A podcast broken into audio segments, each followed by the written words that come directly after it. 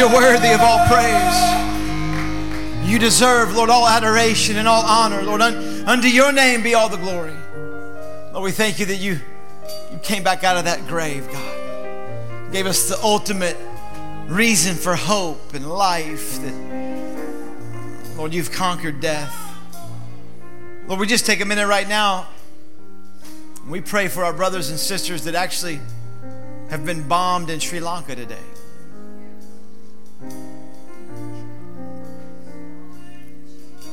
Lord, over eight bombs in different hotels and, and churches. And you know they're trying to challenge and test the reality of resurrection and, the, and the tragedy and the, and the disarray and the problems and all the pain that's, that's happened. It still can't steal the truth that you are the resurrection and the life and that you've conquered death. And so we ask you, God, to let that be such reality. And whatever tragedy has happened, Lord, get glory from it.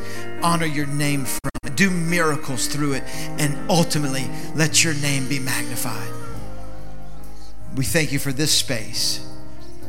Lord, it's safe right now, but we don't know what it'll be like forever. But we just, we choose to give you honor and glory no matter what we face. You're the one that deserves it, God. And I, we can't wait to see you again face to face in Jesus' name. Come on, everyone. Amen. Amen. Give it up for Jesus in this place. Come on, he's beat death. You guys happy about that? Resurrection Sunday, Easter Sunday. It's good to see you in the house. Welcome to Transformation Church. Before you sit down, stand up, look at somebody and say, Your Easter shoes look good. Look at somebody else and say, Easter looks good on you. And it is my honor to get to bring the word to you guys on Easter. Thank you. If you're a guest with us, come on. It's so awesome that you're here. Come on, give any guests we have a hand. 1245, y'all are in the house. And uh, my name's Jamie. I'm the pastor here. We got an amazing team. Hopefully, they already loved on you, greeted you, welcomed you out in the lobbies. Uh, our church, we're, we're, a, we're, we're, a church, we're loud, we're kind of rowdy, we're a talkback church. And so um, we gather around uh, a person named Jesus. We don't gather around theology, we don't gather around principles and philosophy. We gather around Jesus.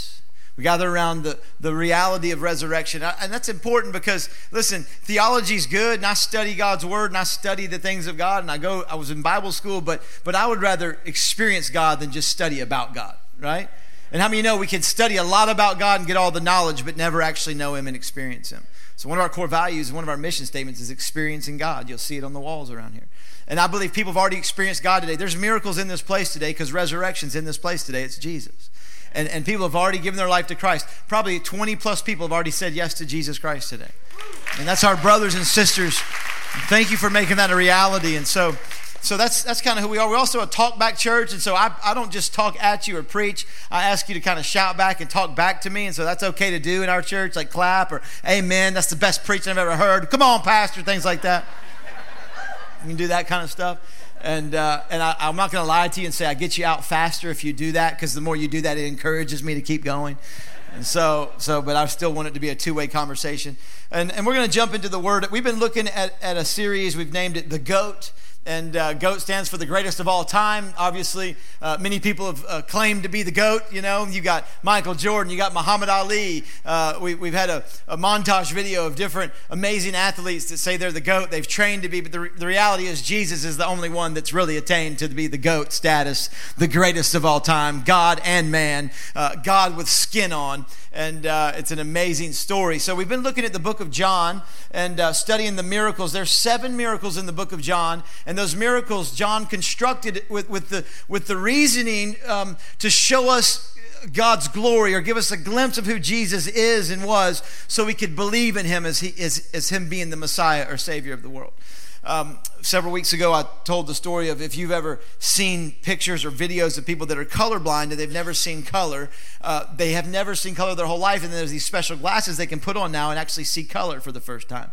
And they just begin to cry and, and, and, and the emotions and just the, what comes out of their heart when they see color, they've never seen it. It's a glimpse for the first time. What John's doing is giving us the glasses to understand God's glory. Because you can't, you can't explain red. You can't explain blue. Like, well, just blue. Like, get it, right? No, you can't explain that. You have to see it. So John is actually trying to explain what he said in chapter 1. In the beginning was the Word, and the Word was God, and the Word was with God, and the Word became flesh and dwelt among men. He's trying to now show us miracles, seven of them, to kind of, whoa, we get it now. Because you can't explain God with flesh on, really, right? And so we look at Jesus, we see seven miracles, and we've looked at these different seven. The seven that he, or we've looked at about three of them. The seven he does, the first one's water to wine showing us that we're strangers to joy and have no joy without Jesus, turning it to joy. Uh, the second one was a nobleman's son was healed, showing us that sin is a disease and actually robs us of health. The third one was the pool of Bethesda, where a paralytic man sat for 38 years, not being able to get into the pool. Supposedly the angel stirred the pool, and he would people would get in and be healed. And 38 years he sat there, and people jumped in in front of him. Ever feel like you've been cut in line? Come on, anybody get mad when they take your parking spot in the in Kroger? Come on, that's this guy 38 years was was cut in line. And, and then Jesus shows up and actually just heals him, doesn't make him get in the pool or anything, showing us that we're actually paralytic in our own condition and have no power to actually improve our life status or our ability to heal ourselves without Jesus coming by. So he heals this paralytic man. Then Jesus feeds 5,000, showing us that he is true sustenance. He's the bread of life. No matter what you think will sustain you, no matter what you think you need to supply your life, it will run out. The only thing that lasts is Jesus and his joy and his life. So he, he feeds 20,000 plus people, 5,000 men, and then women and children. Then he walks on water in a storm. This isn't the water that, that, that Peter walked out on. This is a different story where there's this horrible storm. His disciples are rowing the boat in the storm. Jesus shows up walking on water, gets in the boat, and then supernaturally, shoo, the boat's to the side of the sea at safety, and, and they're all through the storm, showing you and I that we can row with all of our strength and all of our might through the storms of life, but we will not make it safely to the, to the, to the shore of life without Him being in our boat. So he gives us that miracle. And then we looked at the miracle last week of the, the man born blind. If you weren't here, you can check it out on our website. Uh, a man was born blind, and, and church folk walked up on him, his disciples. Jesus is with his disciples. The church people walk up. His disciples are church folk, and they look at him and they look at the guy born blind and they say, Who was born blind? Why was this guy born blind? Did his parents sin or did he sin that he was born blind? Come on, religion is still trying to do that, trying to find fault, trying to look for who's to blame. I taught you last week, Jesus said, nobody's at fault. He said, but that the glory of God might be seen. What he's saying is you'll either look, you'll either live looking for fault or live looking for faith. Jesus says, I didn't come to find fault, I came to find faith. We can blame everybody for all the problems of humanity. There's problems everywhere. But Jesus says, Why don't you rewind to the cross and blame me? Because I took all the blame on the cross. I'm actually to blame. Gives us a place to blame and live in faith instead of blaming one another. So he makes this blind man see. It shows us that we're blind in our condition. We're blind looking for fault. We need God to remove the blinders off our eyes and help and help us to see again. And this miracle today, I think it's fitting. It's where Jesus raised, raises Lazarus from the dead. It's his friend. It's a it's a close family of his, and he raises him from the dead. He died, and uh, Mary and Martha are his sisters. And this is where Jesus introduces himself as the resurrection and the life. First time we get that title of Jesus in John, there's seven miracles, seven I am statements, and this is the statement Jesus makes I am the resurrection and the life. We're going to start in chapter 11, verse 1. I'm going to give you a lot of verses. That way, if the sermon is terrible, you've at least gotten the word today. I'm good with that? We'll read the word. Stick with me because I'm going to read a lot kind of quickly, and uh, We'll go through this down to like verse 44, but I've taken a section out, so you can stick with me. Verse 1. Now, a certain man was sick, Lazarus of Bethany, the town of Mary and her, and her sister Martha. It was that Mary who anointed the Lord with fragrant oil and wiped his feet with her hair, whose brother Lazarus was sick. Therefore, the sisters sent to him, saying, Lord, behold, he whom you love is sick. When Jesus heard that, he said, The sickness is not unto death, but for the glory of God that the Son of God may be glorified through it. Now, Jesus loved Martha and her sister and Lazarus. So, or therefore, when he heard that he was sick, he stayed two more days in the place where he, where he was. Then, after this, he said to the disciples, Let us go to Judea again. Verse 17 So, when Jesus came, he found that he had already been in the tomb for four days. Now, Bethany was near Jerusalem, about two miles away, and many of the Jews had joined the women around Martha and Mary to comfort them concerning their brother. Then Martha, as soon as she heard that Jesus was coming, went and met him. But Mary was sitting in the house. Mary was mad. She's, I ain't coming out. My brother's dead. Where are you, God? I'm mad. Verse 21 Now Martha said to Jesus, Lord, if you had been here, my brother would not have died. But even now I know that whatever you ask God, he will give you. Jesus said to her, Okay, your brother will rise again. Martha said to him, I know that he'll rise again in the resurrection of the last day. And Jesus said to her, I am the resurrection and the life. He who believes in me, though he may die, shall live. And whoever lives in me and be- whoever lives and believes in me shall never die. Do you believe this, Martha? She said to him, Yes, Lord, I believe that you're the Christ, the Son of God, who is to come into the world. Verse 28 And when she had said these things, she went away, secretly called Mary, her sister, saying, The teacher's come and is calling for you. And as soon as she heard that, she arose quickly and came to him. Now, Jesus had not yet come into the town, but was still the place where Martha met him.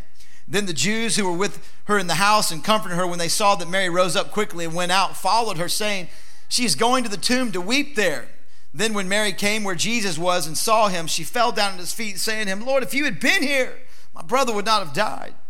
Therefore, when Jesus saw her weeping and the Jews who came to her weeping, he groaned in his spirit and was troubled at the pain we face in this planet. And he said, Where have you laid him? Where have you put him? And they said to him, Come, Lord, and see. 35, the shortest verse in the Bible, then Jesus wept.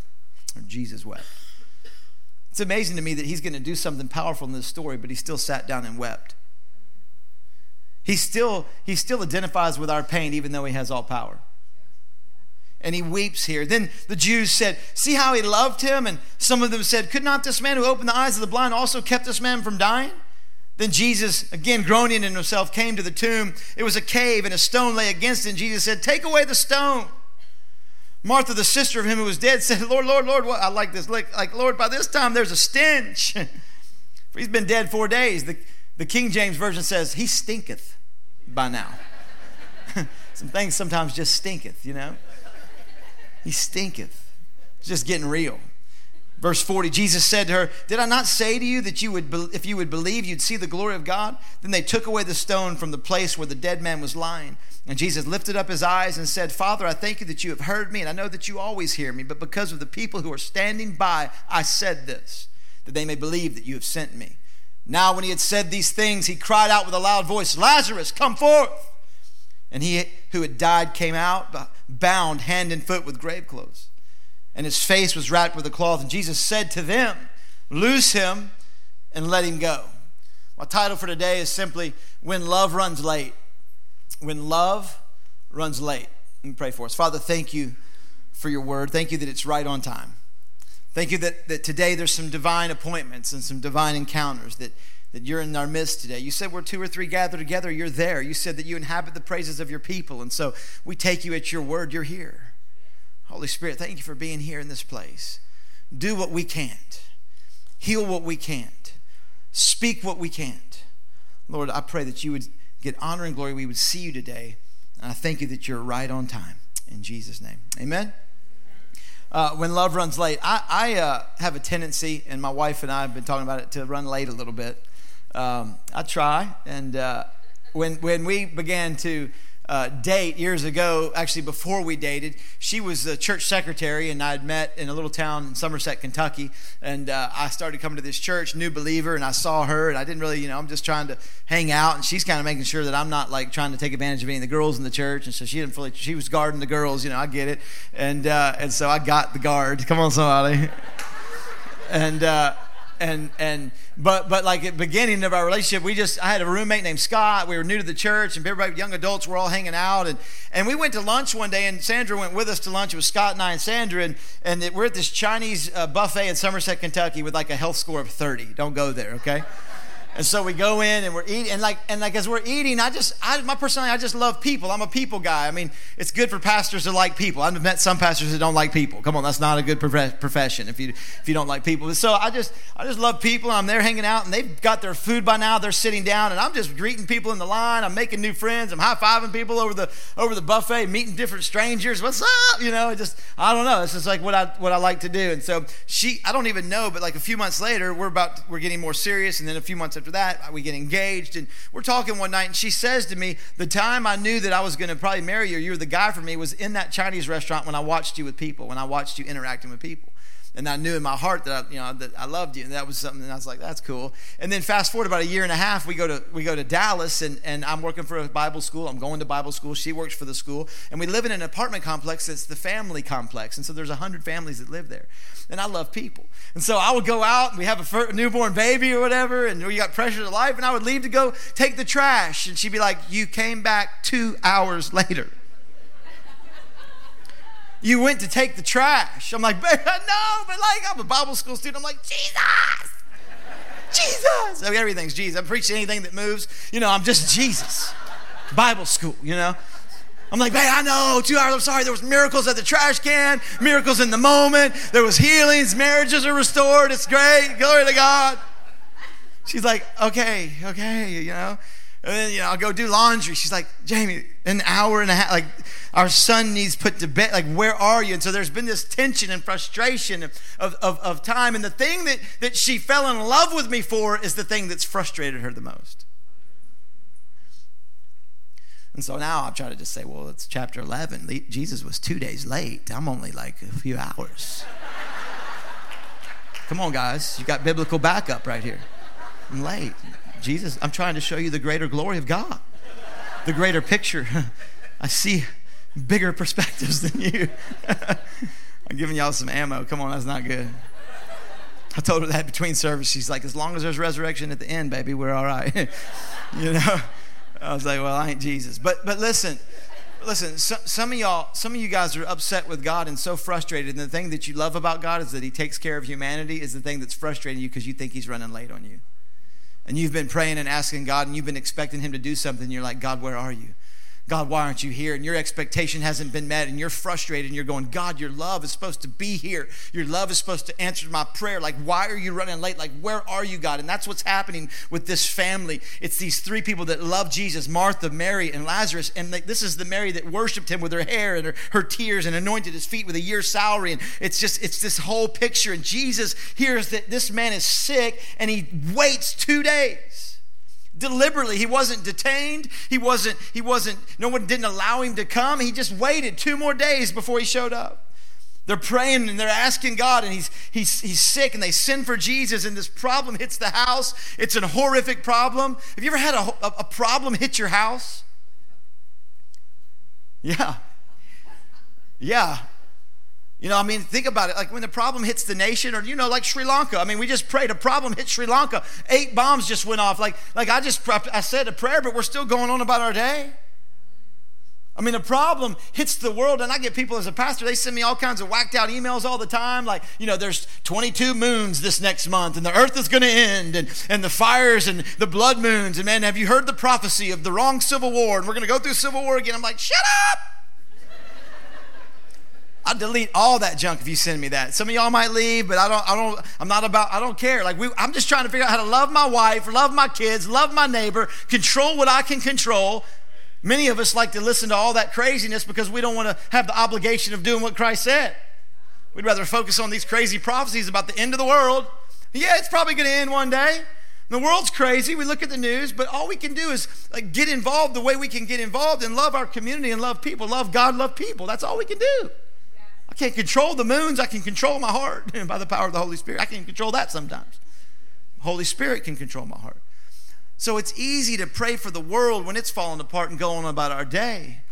But what do you do when it hits your house? You, you can't run from your own home. You can't run from your house. You can't run from those problems. And sometimes these problems hit our house. Here's what I love about the Bible it's saying that this horrific problem hits the house of these worshipers. They're Jesus' inner circle. They're his three best friends. He stayed at their house. This woman worshiped him, and this problem still arises.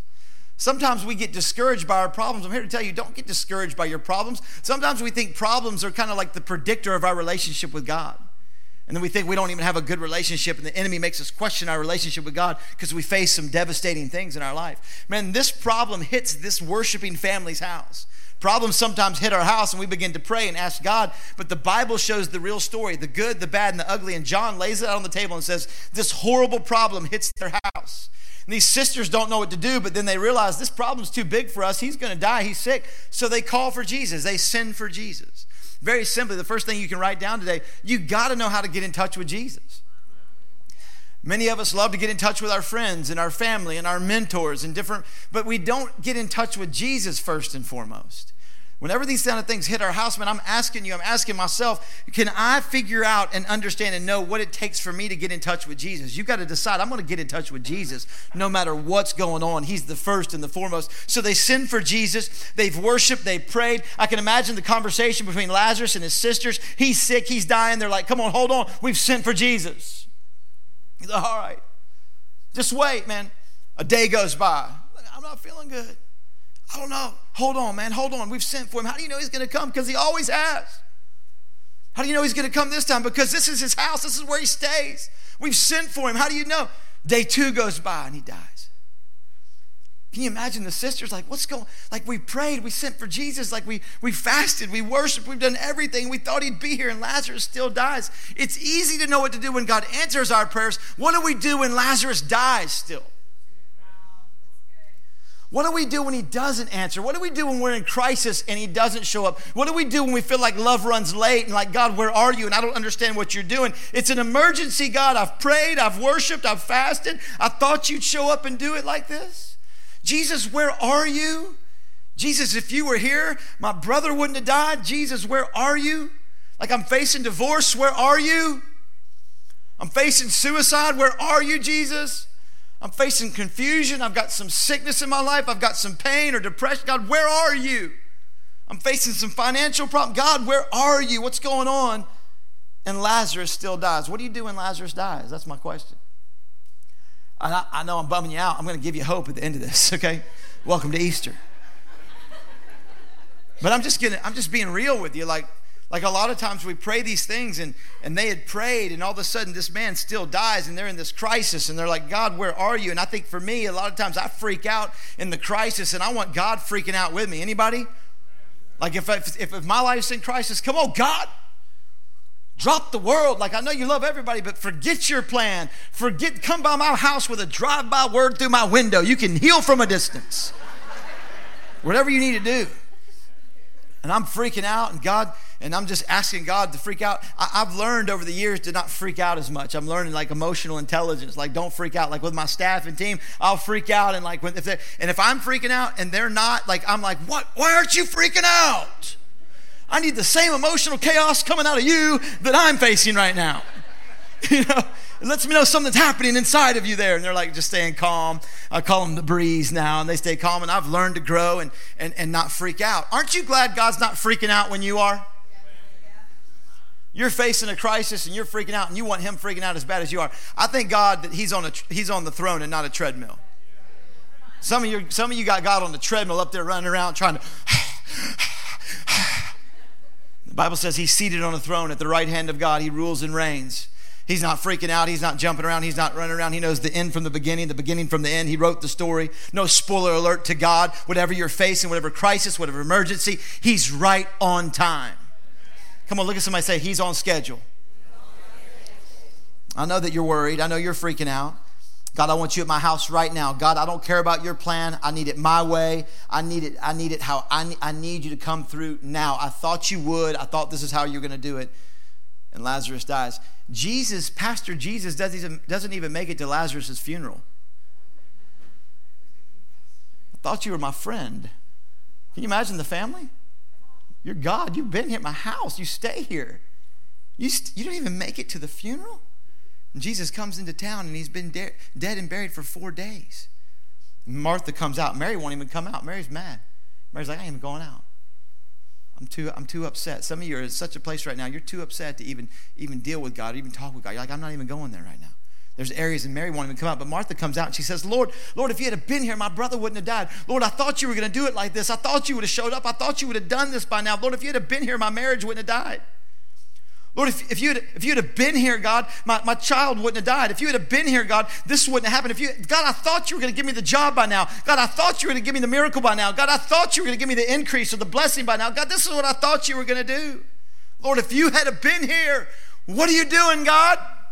Anybody ever been confused by what he's doing? Can't figure him out? They're trying to figure him out, and they're like, This is the one you loved. Like Lazarus, the one you loved, the worshiping friend of yours is, is dead. And they're both like, Lord, it's too late. Your love ran late and now it's too late. Sometimes we get into a spot where we think it's just too late. Jesus answers it in verse 5. He says this Now Jesus loved Martha and her sister and Lazarus so. He loved them so. When he heard he was sick, he stayed two more days in the place he was. He's actually saying, I didn't give you what you thought you needed and what you wanted when you wanted it because I loved you too much to give it to you. That you thought you needed this and you thought you wanted that and you wanted me to do it like this, but I loved you too much. I actually wanted you to see my glory in a greater way. I actually wanted to do a greater miracle and peel back the levels of who I am and show you that I am resurrection and I am power and I am life and let you believe on me at a whole nother level. That's why that I waited and did what I did. And they're trying to understand that. And he waited and he, this man is dead. I, I think for me, like my my um, my Lazarus was about three years ago. We were looking for a building, and we could we were in a little tiny building. The Hussars were there. Some of you guys were there. I don't know, not many of you, but it was over in Rocky Hill, and we had about 100 seats, max 150, 180 if we had people in the lobbies. one toilet for men, one toilet, not bathroom, toilet. one toilet for men, one toilet for women. And uh, we were there seven years praying, fasting, asking God to give us a facility. Where, where do you have us? What would you have for us, God? And we had a handshake deal about three years ago on the old uh, downtown West rehab building, Habitat for Humanity rehab store. And we had a shake with the owners of that, and we thought we were going to get that building. Like, God, you moved seven years of prayer, seven years of tears, seven years of driving Kingston Pike, going, Where are we supposed to be, God? Seven years of praying for you because you're here today. Seven years of believing God for your families and our families. And, and so finally, uh, we went to get the building, and the realtor goes silent on us. The family goes silent and won't talk to us. The governor had worked out some deals with the family that owned the building, and he loves has Governor Haslam loves Habitat for Humanity, which is a great cause, and they worked it out, and they actually began to lease the property to Habitat for Humanity. So many of you know the building. That was my Lazarus. I was done. I was crushed. Like, God, what do you do? I was done. I'm about to quit in this city. There's no other build. God, I'm done. Like, what? I can't reach any more people. I love the people. If this is what you want for us, but I know you have a different place for us, what are you doing? Then I started to take it into my own strength. Anybody do that? And we decided, and I decided we were going to buy the little American car lot next to McKay's bookstore. Y'all know what I'm talking about on Paper Mill? I'm like, yeah, baby, two pools. We can do water baptisms outside. Fireworks over the highway. It's my old youth pastor coming out. I'm like, we're going to blow the highway up. We're lighting it up, baby.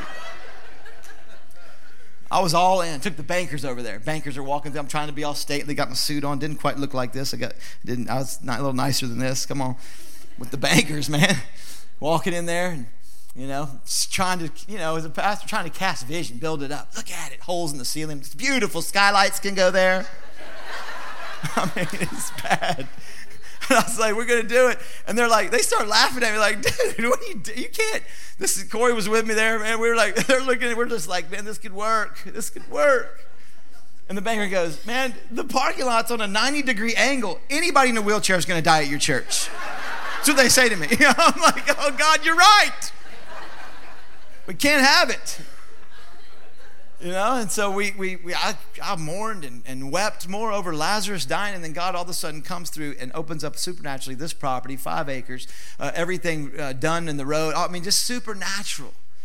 He, he knows what you need more than you know what you need. He's got a bigger perspective and a bigger vision. You think he's late, but he's actually right on time.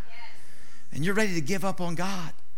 Here's the thing man, God is good, a good father that knows the kind of love we need. You ever meet those kids and those parents that when the kid skins their knees, if you're a parent, a kid will fall down and skin its knee and look around to see if you see them that, that hurt their knee?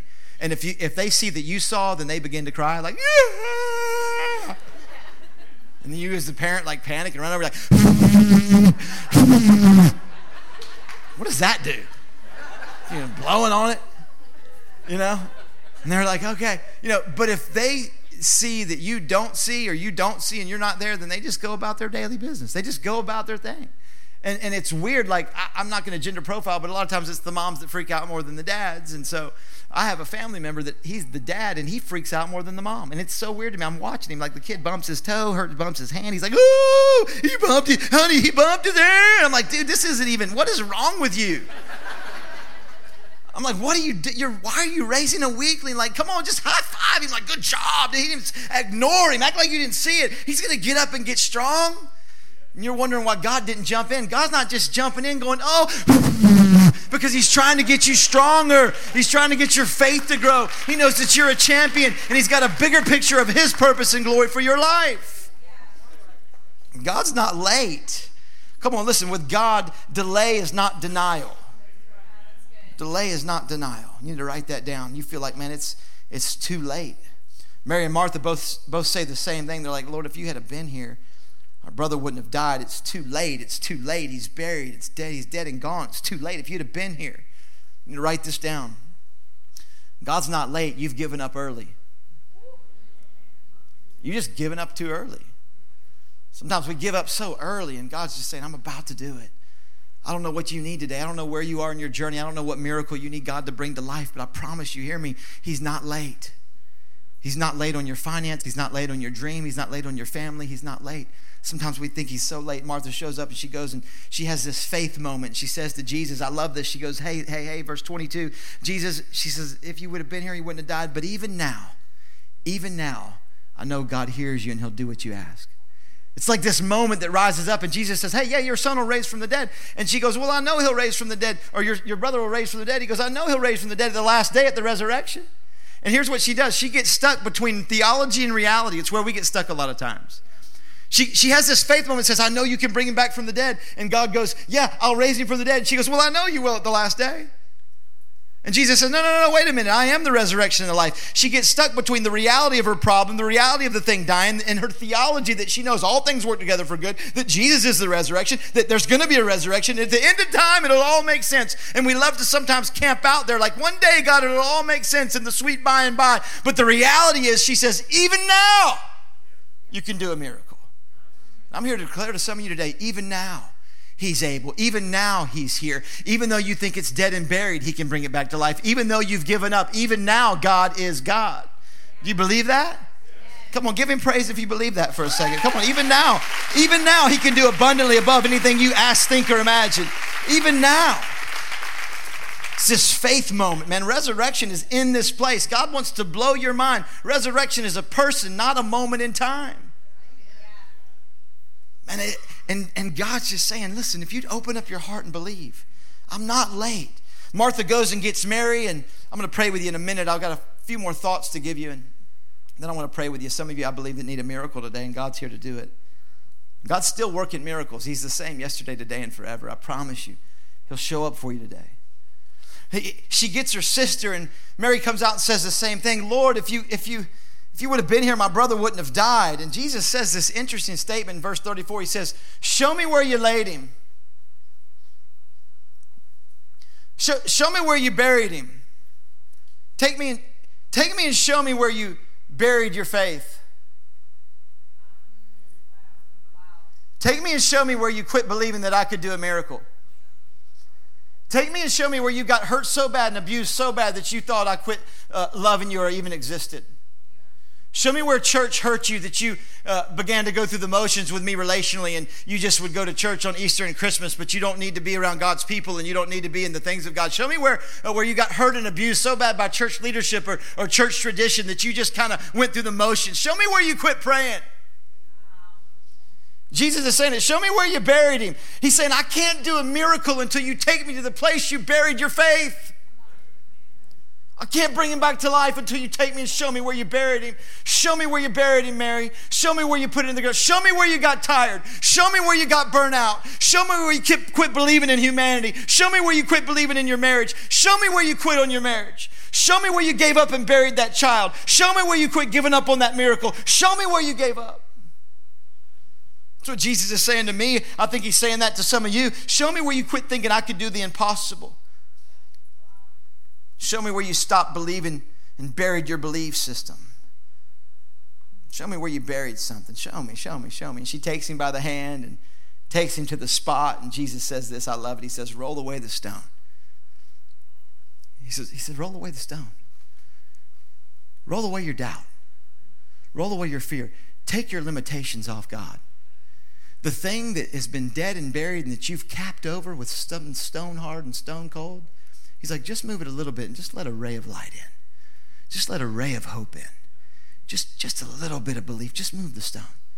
And they go to move the stone, and then Martha says, Hey, he stinketh, Lord.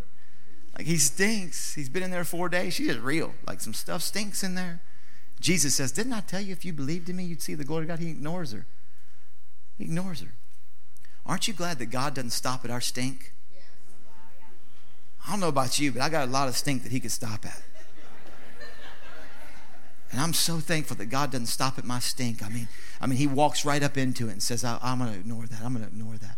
I mean, my wife and I have an ongoing argument. She says, I changed 10 diapers of our kids. We have three children. She says, You changed 10. I'm like, I, I will, that's not, she says two. You gave me 10. Come on, girl. I would say at least 15, max. Max. That's five per child. That's grace. That's the number of grace. I ran out. Five, five, five. That's all the grace you got. A mama's love's gonna have to take over. I couldn't do. it. I mean, it's my own kids. I had a pastor friend tell me the other day, uh, he pastors a great church here in town, Brandon Shanks, great friend of mine, and uh, City Hills Church. Let's pray for him real quick. I prayed for him every service. Let's pray. Just join me real quick. Father, I thank you that City Hills and Pastor Brandon and his team are wreaking uh, havoc on hell this morning, and they're populating heaven. In Jesus' name, amen.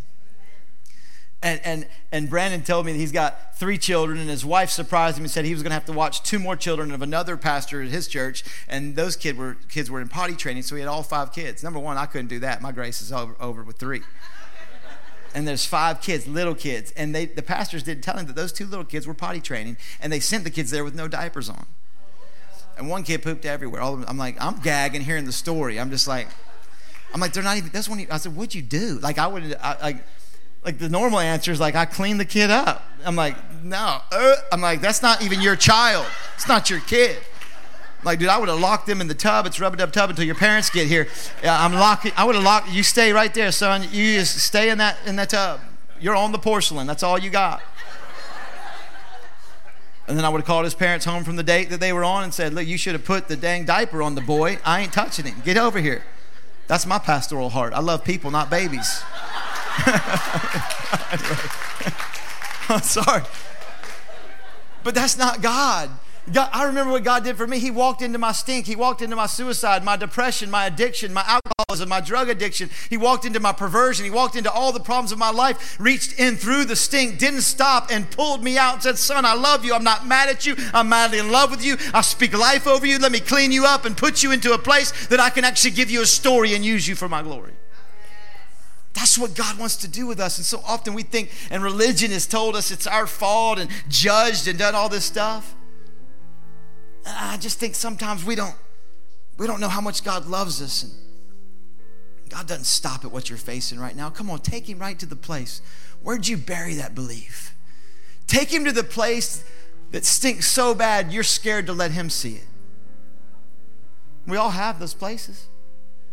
He can walk through your darkest secret, through your deadliest moment. He can walk into your deepest depression, your worst pain and perversion. He can walk in. He doesn't stop at that. We as humans, we stop at that and we hide that. But he's saying, Could you just take me where, to, where you got tired? Could you take me where you buried that? Could you take me to where you quit believing that I actually want to be involved in it? Mary takes him there and the stone's removed and he begins to speak some things out. And this is actually where the message comes out of the mess. I'm going to close. He prays this prayer out loud. He actually says, Father, I thank you that you hear me. You always have heard me. But I say this out loud right now so that all those standing around will know that you sent me. Lazarus, come forth. He actually calls the man's name and he comes forward. He speaks it out loud. And he says, I pray this out loud. I've waited two days because I love them, and I've done this so that you would get glory, God. I'm actually waiting until all the critics and all those doubters and all the family members and all the people that are in mourning and all the people that are surrounding this couple, I'm waiting until they got here so they could actually hear me pray this and they would know that you sent me and that I'm God. And you're wondering why God's late, and He's saying, I'm late because I wanted to get all the glory and I wanted to get all the fame out of the story of your life and God actually gets glory out of our graveyards. Sometimes we think He's just laid and we think it's too buried and too dead, but God's going, No, I want to get glory out of this graveyard. And He says these things and He says it publicly and He waits so that He can actually get the credit in your story. there was a tradition in Jewish culture that the spirit of a person, when they died, hovered over the body for three days. And so Jesus knew if he had shown up in day one, two, or three, that they would have said Lazarus wasn't dead yet. Jesus knows in your story that if he had shown up any earlier, that they would have said that you did it and that you figured a way out and that you get the credit and that you were strong enough and that you could have pulled yourself up by your own bootstraps and you could have figured it out. But God said, No, no, no. I wanted to wait until all the doubters and all the enemies and all the critics were around you and then bring life out of your situation. Come on, isn't that like God? What about Sarah and Abraham? Like, I'm going to wait until your womb is dead and your body is dead and you're both dead internally, and then I'll give you a child because I want glory out of the graveyards of your life. We tend to hide our graveyards, and God says, No, no, no, I want to use it. He calls his name Lazarus, come forth. There were all types of other Lazaruses in the, in the grave. We hear a story about the, the, the rich man Lazarus. So, so, so the Holy Spirit hears Jesus say Lazarus, and God's so specific, the Holy Spirit goes and gets that Lazarus out of the grave. God's calling some of your names so specifically today that He just has to say, Come forth and say your name Brian, Bobby, John, Vicky. He's just saying your name. And whatever you're pinned up in and tied up in in death that might not be alive and it's been buried, God can pull you right out of that thing and say, Come on, you're coming out of it right now. He just has to call your name. That's how personal He is. I believe He's calling some things forth today. Jesus calls him forth, and then all of a sudden, as he comes forth, the Bible says that he's actually wrapped in grave clothes, that he comes out and he's wrapped in these things called grave clothes. He says he was bound hand and foot. And, and as he was bound hand and foot, uh, he looks at him, and it's amazing to me the miracle he does. He brings him back to life, but, but somehow, as he brings him to life, he looks at the other people. He says, He's bound hand and foot, now loose him and let him go. Sometimes God raises us from the dead and He does a miracle in our life and we see Him come and He moves and He, he calls our name and we come forth, but we still got these grave clothes on. This man comes forward and there's these grave clothes on him. Even though God brings us back to life, a lot of times we're still bound by what we were buried in. I don't know what buried you or what you were buried in or what you lost hope in or what you put into the grave, but sometimes some things just bind us up and it's hard to get them off. Couldn't Jesus have just brought that guy through the grave clothes? He brought him back from the dead. Couldn't he just shown up in like Gucci? Louis Vuitton? I mean, he could have. Some Air Force Ones? I mean, he could have come out. But he didn't. Like it blew my mind that I was studying this. I'm like, Jesus, what, why did you do that? And he said, You loose him and let him go. And a lot of us, we let God bring things back to life, but then we still hide ourselves from his community. And the thing that God is saying that we need each other, that you need me, I need you, that you need the person sitting next to you. Your miracle's on the row and somebody beside you. But you, we're, we're too isolated in our culture, and the miracle that's inside of somebody and the blessings inside of somebody, you're never going to get to know them because you come and go, you run in and out, but God wants to do something in your life. I mean, come on. We can't. It says he was bound hand and foot. He couldn't get him off himself. And we, we shy away from it because we've been judged and religion has hurt us and we don't want anybody to know our stuff. But the reality is, in faith community that's healthy and whole, we help each other take off grave clothes. I don't know what they are for you. I mean, there's a lot of different ones. I mean, you might have been, been buried and you carrying the, the grave uh, cloth of, of pride. A lot of times we carry the one of pride. Sometimes we carry the one of perversion. I can't even write. Sometimes we carry perversion. Sometimes it's depression. Sometimes, sometimes it's prejudice. And, and, the thing about prejudice, maybe it's not racial prejudice to, to a certain color or, or nationality, maybe it's a sin prejudice. What I mean by that, I call that gracism that you're okay with the grace you need for your type of sin, but you're not okay with the grace they need for their type of sin. We become gracists. Their sin, I'm good with my, I need grace, God, but that sin, that that that alternative lifestyle, that, that's not gonna fly. Really? Well, your your little white lie's okay, but their thing's not okay. Last I checked, we all need grace. So, so maybe you're a gracist. Maybe you got some prejudice. Maybe, maybe it's maybe it's just maybe it's your own. I don't know. Maybe it's lust. Maybe it's fear. You know. Maybe it's doubt that you don't really believe that God still does miracles or heals or this Bible stuff's really real. You know, I got stories and and we get buried with these grave clothes and And we need each other's help to get them off of our life. Come on, you ever try to take skinny jeans off? You got to call in some reinforcements sometimes. Honey. this dude's bound hand and foot. And here's the three things that we do when it comes to these grave clothes that we've got in our life. Number one, we try to just face it. You know what? That's just, I'm just going to face up. That's who I am. I face up. This is who I am. This is how I was made. You know what? I'm strong enough. Yeah, I mean, I, I, like what I like. I mean, it's not hurting anybody. Yeah, I mean, you know, it's just religion. They're a little bit too extreme. I mean, church every week and like God and all. You know, listen, Easter's cool. Uh, you know, I got fear. I mean, some of you just got so much fear. You're so worried about the future and right, is it going to happen and what if and how come and da da da and all these different things and prejudice and and, and depression and, and anger and, and anxiety and and so we just face up. This is just the way it is. It's God just put us, this is our lot on the planet. Just face up. Second thing we do is we try to clean up. Like I'm just gonna, okay, I know I gotta just get, do better. I gotta clean my life up. I'm just gonna clean up. Just, I, I, can just clean up. And we look into the mirror of our life, and Jesus has raised us from the dead, and we're in church, and we've got new life. And I know well, the gospel's about just being cleaner, just be holier. And I'm just gonna clean my life up. And have you ever just tried to clean it up, and it just makes a nasty mess of everything and just smears it everywhere? We can't clean our own life. You can't clean your own life. There's only one that lived perfect.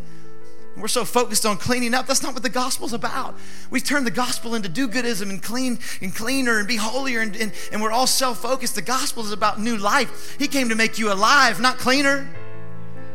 That should be a byproduct, but it's not where we start. He came to give you life, to make you a better person, to make you an alive person. So we try to clean up. The third option is really the only way that works. It's the it's called give up and we just end up giving up. Deciding that man, I got to give up, God can't do it on my own. And now when I look in the mirror, when I've given up the things that marred me, the things that were smeared on my life, the things that kept trying to identify me as the grave clothes of my life, I look back into the reflection of God and I see a perfect mirror. I see a clear reflection. I see the glory of God on my life. It's nothing I can do. Would you stand to your feet with me? I want to pray with you today. I believe it's Resurrection Sunday, and I believe there's power in this place. Every week there is, there's power inside of you. There's two things I want to pray for. Number one, heads bowed and eyes closed. I'm not going to embarrass you or bring you up front or make you make you come up here or anything like that. I'm going to ask you by show of hands in a minute. No one's looking around. I'm going to look around. But I want to pray with you. If you'd say, you know what, Jamie, I'm here. I don't know, even know who invited me. I just, I, you know, I ended up here. My friends invited me. I, I, I've been coming here. I don't know what your story is or if you haven't been here for a long time or not, but you're here and the Holy Spirit is saying something to you today that you know there's some things that you've buried, there's some things you've put in the tomb, there's some things you've put a stone over, and there's some areas that you've quit believing and you've actually buried your faith. Or there's situations that you know that they're dead and you need God to bring back to life. I just want to call forth some things today. I just want to call some, forth some things over your life and believe for a miracle. I'm just, I say marriage come forth. I say, I say joy come forth. I say life come forth. I say healing come forth. I say pregnancy come forth. I say life and life more abundant come forth. I just break off depression and anxiety and fear and stress. And I, I ask you, God, break off that, that suicide spirit right now. God, I believe for, for life and life more abundant. God, you're still God. God, you're still here. God, you're still able. If you're in this place, no one looking around and you say, Jamie, that's me, pray for me. I need some things to come back to life. I need God. I've buried some stuff. I need God to bring it to life today. I'm believing for that miracle today, today on Easter Sunday. Put your hand up to me right now. Let me pray for you. Come on across this room. God, you see our hearts, you see our hands. Lord, we can't bring anything back to life, but you can. And those of us that have been in pain and thought that your love has run late, and those of us that have given up early, I ask you to help us hold on one more day. Help us hold on till we hear you, God, and speak our name, come forth to whatever it is that needs to come out of the grave today. Second thing, if you're here in this place and you'd say, you know what, Jamie, I'm the person that's been facing up, I'm the person that's been trying to clean up, but I know I need to give up. The Bible says this if you would just surrender your life to Jesus Christ, if you would just give up control to Him, the one that came to this planet, died in your place, took all of shame, regret, sin, took it all on the cross, took all the blame for this, this world's hurt, took all the blame at that tree, and rose from the dead. He, he did it to give you new life. If that's you today and you need that life, if you're tired of trying to control it yourself and you're ready to give up, the gospel is not about making you cleaner and making you follow rules. It's about giving you the life of God. If you're here, no one's looking around, I'm going to count to three in a minute. I'm going to ask you to put your hand up. If you'd say, Jamie, that's me. I need a fresh start with God. 1 Corinthians 5 17 says, if you would give your life to Jesus, surrender to Him, you get a fresh start in God, a brand new moment. No one looking around. If that's you today, one, two, three. Put your hand up to me. I need a fresh start with God. Come on, thank you for your boldness. God bless you right there in the back. God bless you. God bless you. Come on, thank you for your honesty and your courage. God bless you, sir. Come on, I need a fresh start. I'm, I'm done trying to clean myself. God bless you. I, I'm giving up today. I'm going to pray a prayer. Everybody that put their hand up, just pray these words with me or pray your own words. There's no magic in the words. It's not the words, it's your heart, it's the faith right now. And if you didn't put your hand up, but you need to put your heart up, just pray this prayer with me. You can pray your own words or whatever. I'm going to pray right now. Father, thank you for sending your son Jesus. Jesus, I give up today. I'm done running my own life. I'm done using my own strength. I'm done fighting my own battles. I'm done facing my own blame or blaming others. And I give you all the blame. I put it on the cross. I thank you for taking my sin and my shame and my guilt. I thank you for taking everything that's contrary to your word off my life and you put it on that cross. Lord, thank you for giving me life. Holy Spirit, come inside of my life. Give me the life of God today. I surrender. I say, Jesus, you are Lord and you are God of my life. I will serve you, and I will give up the rest of my days for your glory and your honor. I surrender in Jesus' name. Come on, everybody. Amen. Come on, give God some glory. Give it up for God one more time. People all over this room making decisions saying yes for Jesus. That's an amazing celebration, an amazing moment. I'm proud of your boldness for doing so.